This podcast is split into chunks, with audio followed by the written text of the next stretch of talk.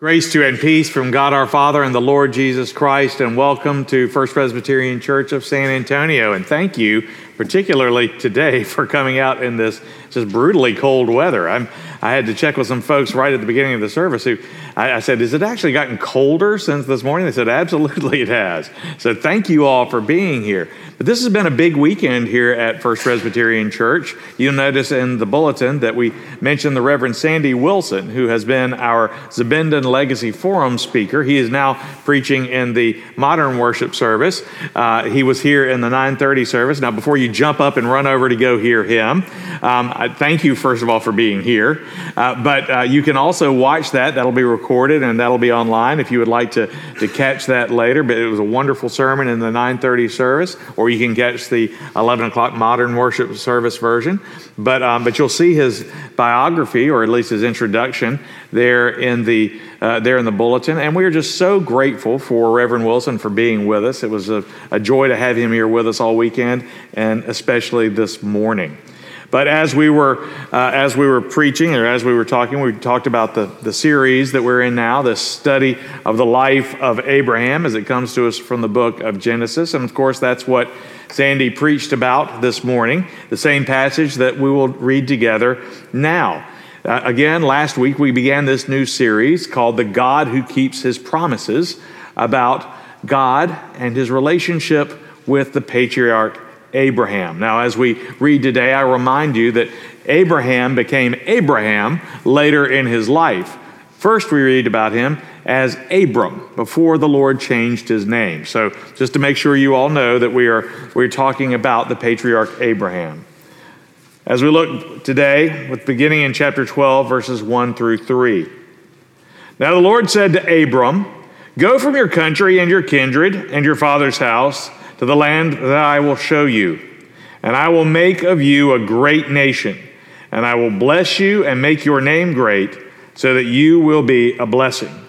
I will bless those who bless you, and him who dishonors you I will curse. And in you all the families of the earth shall be blessed. The grass withers and the flower fades, but the word of our God endures forever. Let's pray. O Lord, your word is a lamp unto our feet and a light unto our path. Speak, Lord, for your servants are listening.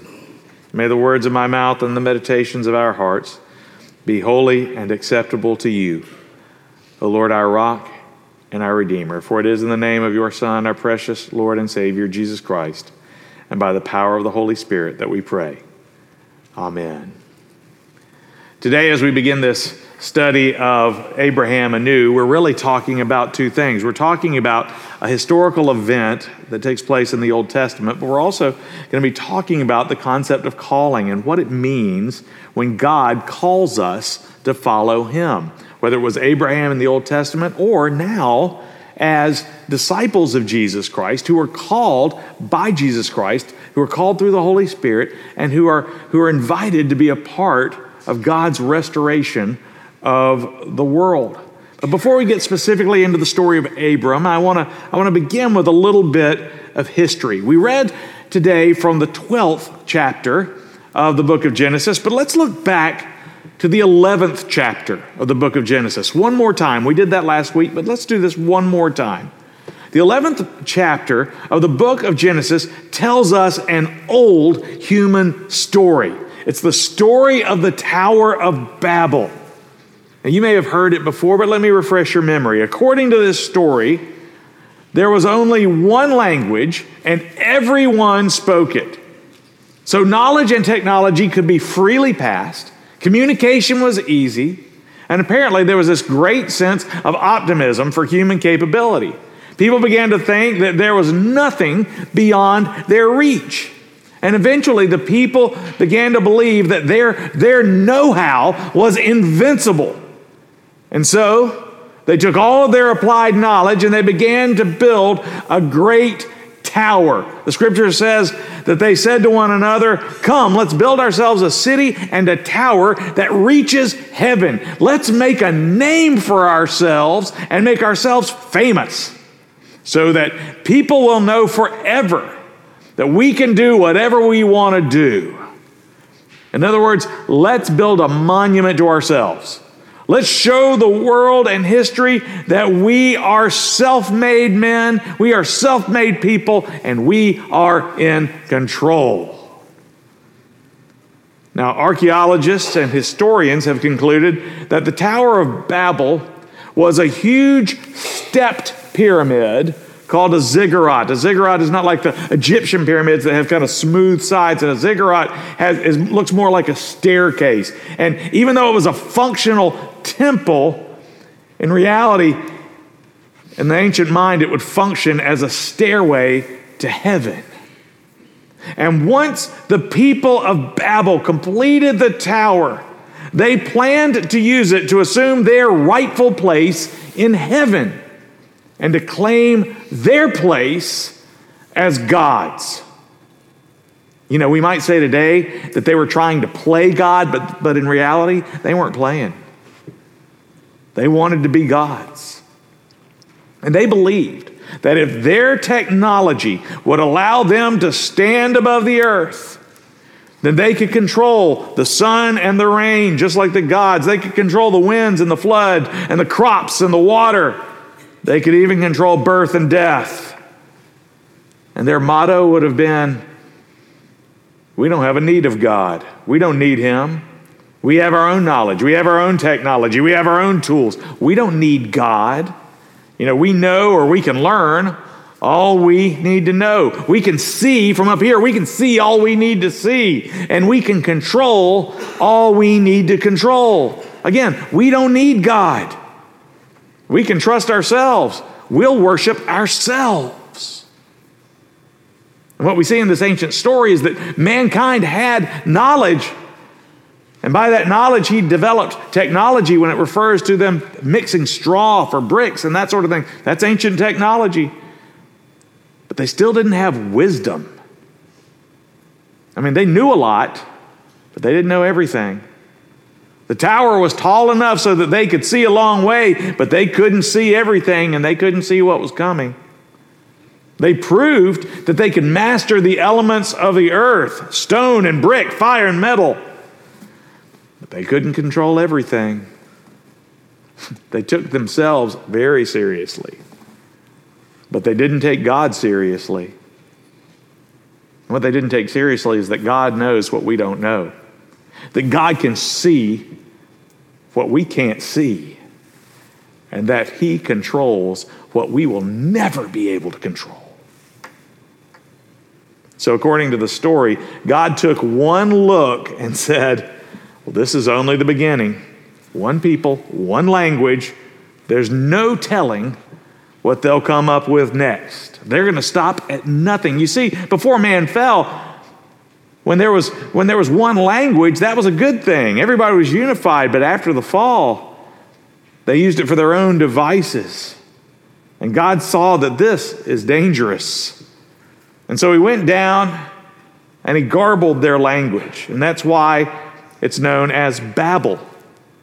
Because at this place, God turned, turned their language into Babel. And when they could no longer communicate, they had to quit building the tower, they had to quit building the city. And the different groups speaking different languages eventually disbanded into a host of clans and scattered all over the earth. Isn't it interesting that that's what it took to do what God had said to do in the beginning? He said, I want you to go out throughout the whole earth, not all to stop in the same place, but go out through the whole earth and spread my image, spread my glory through the whole planet, through the whole creation. He had to scatter them. But as we look back, we see that it's an old story, yes, but it's a story that seems to keep repeating itself in human history. Even today, our technology advances. And we begin that we can we begin to believe that we can see and know everything. I mean, whether we're talking about the Titanic or whether we're talking about AI. And we begin to think that we are in control and that we don't need God. We see it repeating itself over and over again. But then something happened. In the 12th chapter of the book of Genesis, that chapter tells us that once upon a time, God did something different. God did something new. In around 2091 BC, the Lord went to one of these people, a pagan, a man from the city of Ur, a man named Abram, and he said, I'm going to make of you a great nation, a new nation. And through you, all the families of the earth will be blessed. In other words, out of all the people on the earth, God chose to change the story of humanity with one person. And he was going to begin with this one man and his one wife and their family. God said, I'm going to do something different. I'm going to break the cycle and I'm going to start with you, Abram. Now, the Lord does not tell us, the Bible does not tell us why the Lord chose Abram and his wife Sarai for this mission. As I said, they were descendants, at least they were part of the culture that had attempted to build a stairway to heaven and make a great name for themselves. They were pagans. They were the people who thought they didn't need God. So, why would God choose Abram? Was he rich? Well, perhaps it seems to lean in that direction that we might think that. Was he powerful? Maybe. Was he super religious? Well, if he was, then he was following false religions. Was he a great leader? Maybe. We don't know. Why did God choose Abram? We don't know. You know, I have a friend who suggests sometimes that, you know, I love all of you, and I even like some of you. Says of all the people of humanity, there's some people that God just loves. And all we can definitively say about Abram is that he's just somebody that God loved, that God just liked.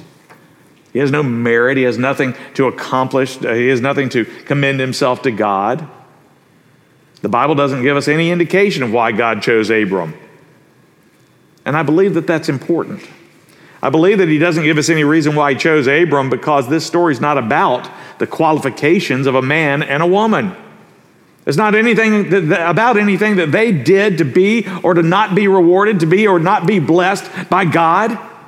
Because this is a story rather about God's calling and more importantly, about God's grace. You see, the story of Abram is really a story about God, about his love for us, about his grace towards us, and how by that grace he would rebuild humanity through the calling of one man and one wife. Now, this series is called The God Who Keeps His Promises. So, what were the promises that God made to Abram? Well, these are the promises. First, the Lord said to Abram, I'm giving you a new home. Go from your country and your kindred and your father's house to the land I will show you. So, the first part of the promises of God to Abram was the promise of a new homeland, a place of your own. Next, he said, I'm giving you a new legacy. I'm giving you children. He says, and I will make of you a great nation. So, the second part of the promise is that God will give Abram descendants so numerous that they will not just be a family, they will be a nation.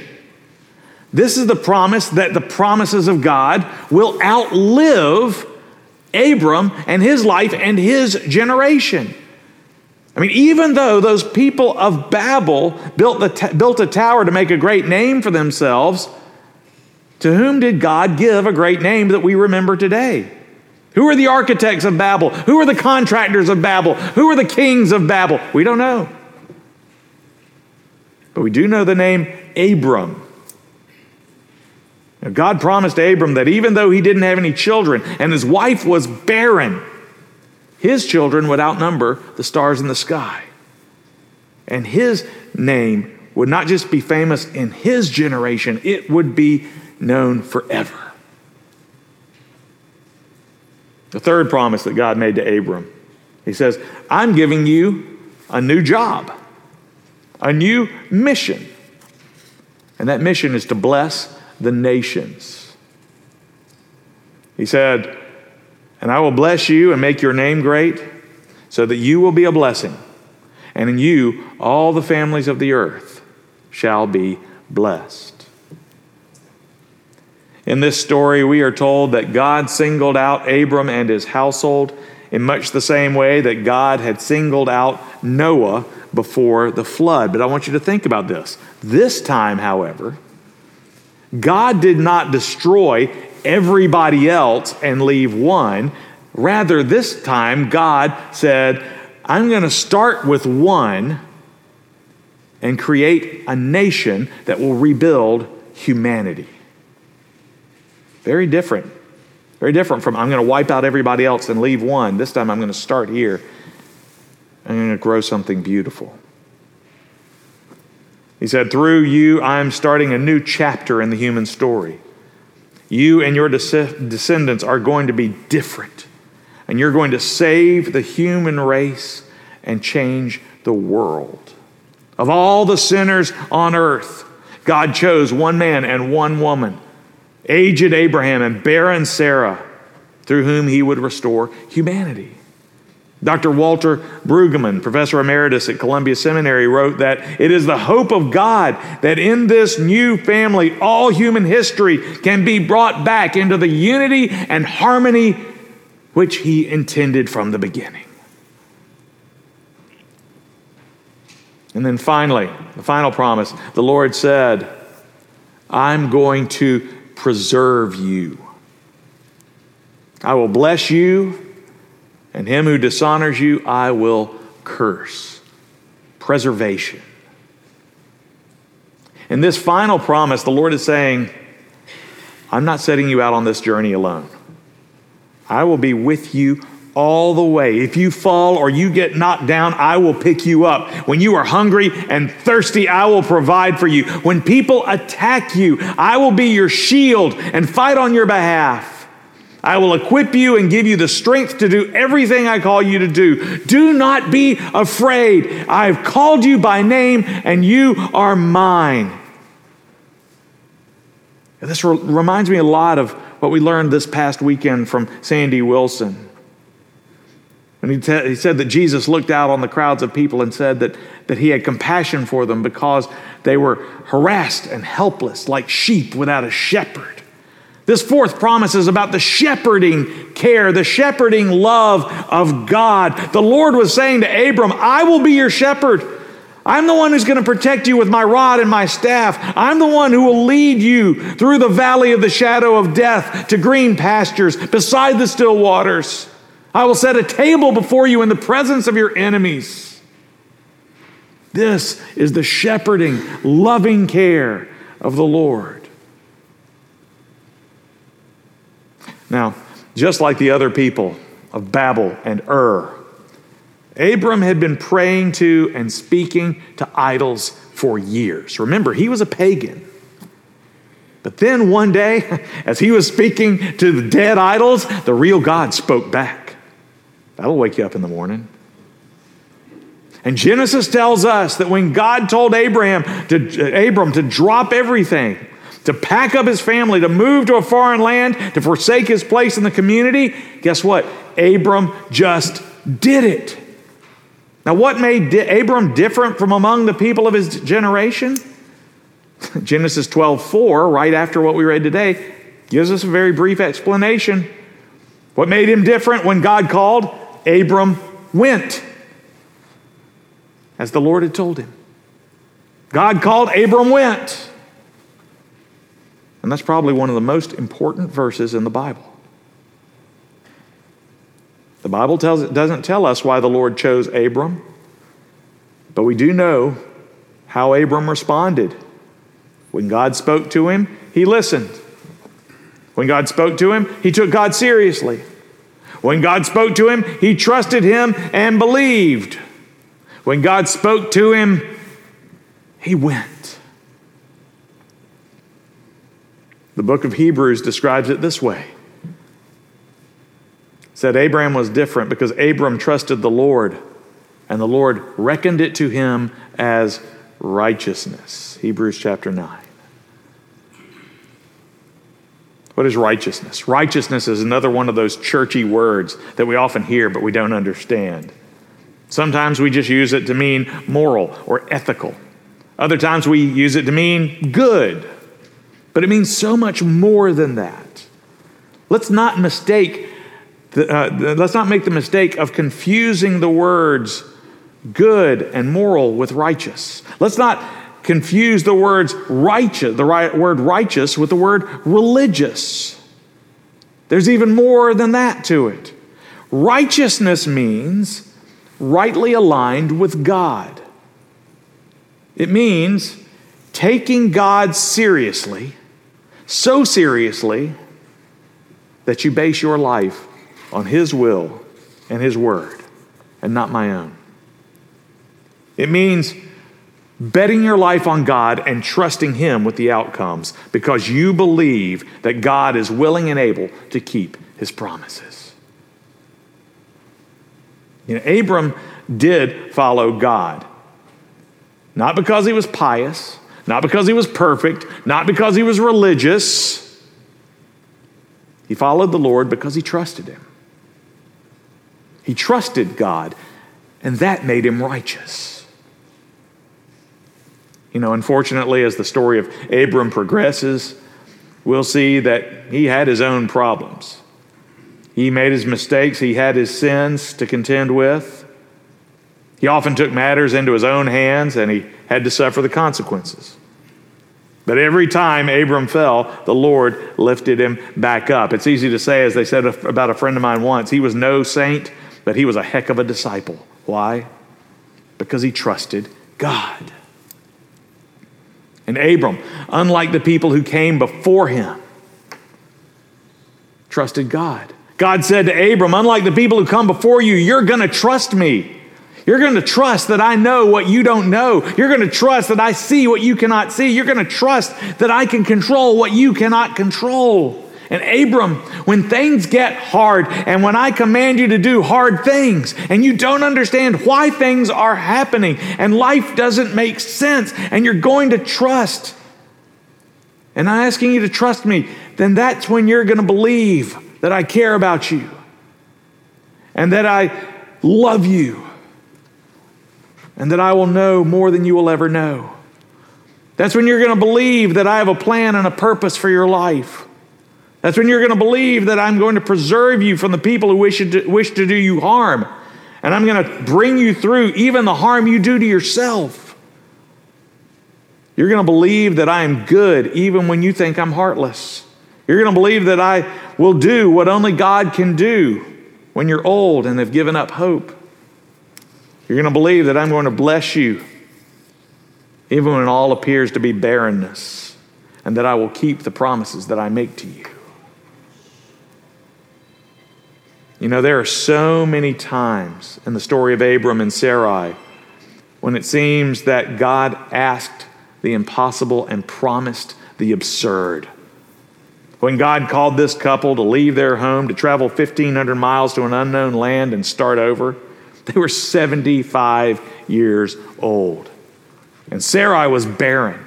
Sarah laughed when she heard when she overheard God's promise to give her a child because how can you have many descendants and grow a great nation if you can't even have the first baby.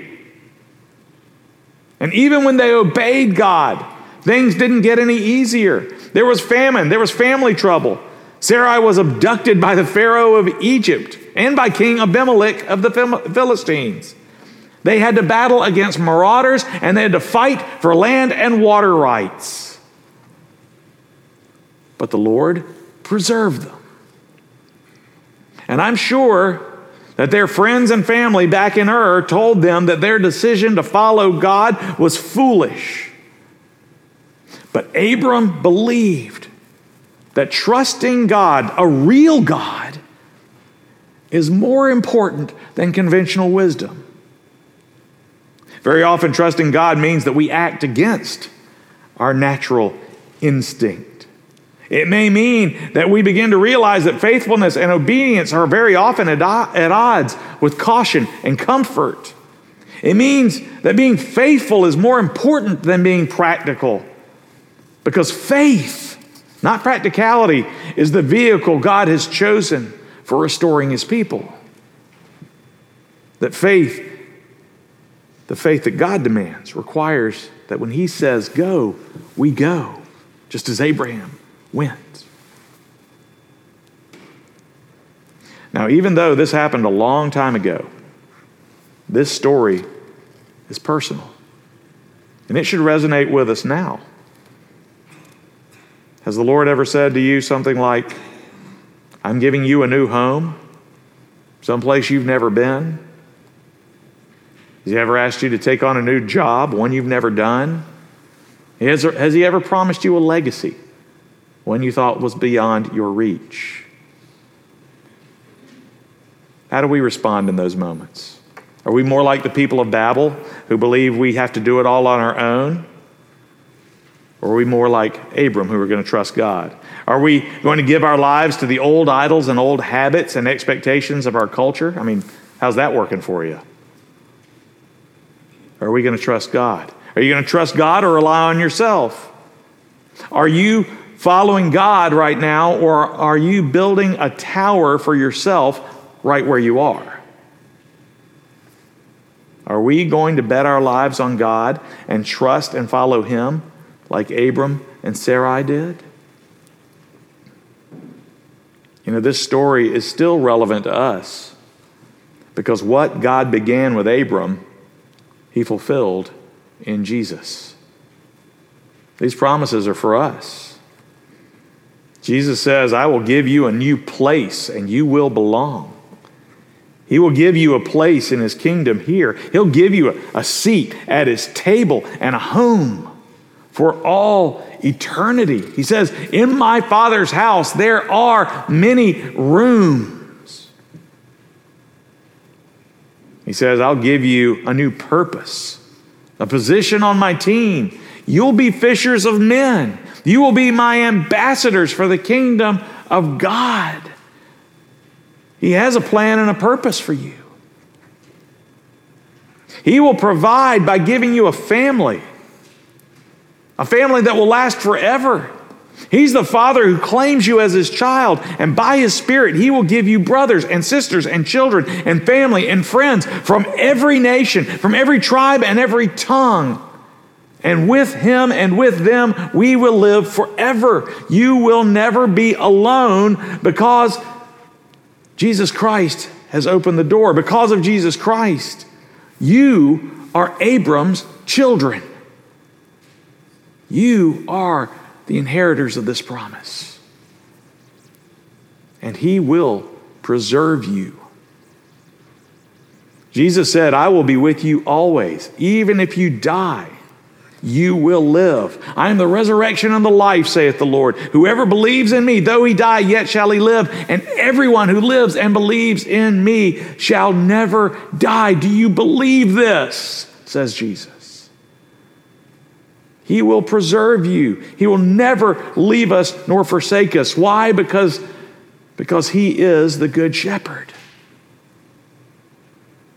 He will bless those who bless us, and he will curse those who curse us. He's the one who will lead us through the valley of the shadow of death to green pastures beside still waters. He will set a table before you in the presence of our enemies. He will restore our souls. He will be with us in our barrenness. And his promise is that I will always hear and receive your prayers. I will always hear the desperate cries of your heart. For I am sure that neither death, nor life, nor angels, nor principalities, nor things present, nor things to come, nor height, nor depth, nor anything else in all creation will be able to separate us from the love of God in Christ Jesus our Lord. That's the promise of God. These are promises that He has made and that He will keep, not just for Abram and Sarah they're promises that He's made and will keep for us. Do you believe this? When God calls, will you trust Him? If God is calling you right now, will you follow Him? This is the God who keeps His promises. Thanks be to God. Oh Lord, as you called Abram, so you call us. You have said that you will give us a place, a purpose, that you will provide for us, and that you will preserve us. Oh Lord, help us to trust that. Help us to trust you. You can change our lives in ways that, that we can't even comprehend. But Lord, through us, you will, you will change the world. You're not only going to bless us, Lord, you're going to bless us to be a blessing. You're going to bless our city through us. You're going to bless your world through your people. Lord, give us the courage. Give us the power. Give us the, the confidence. Give us the faith and the righteousness to follow you. We pray all of these things in your Son's precious name. Amen.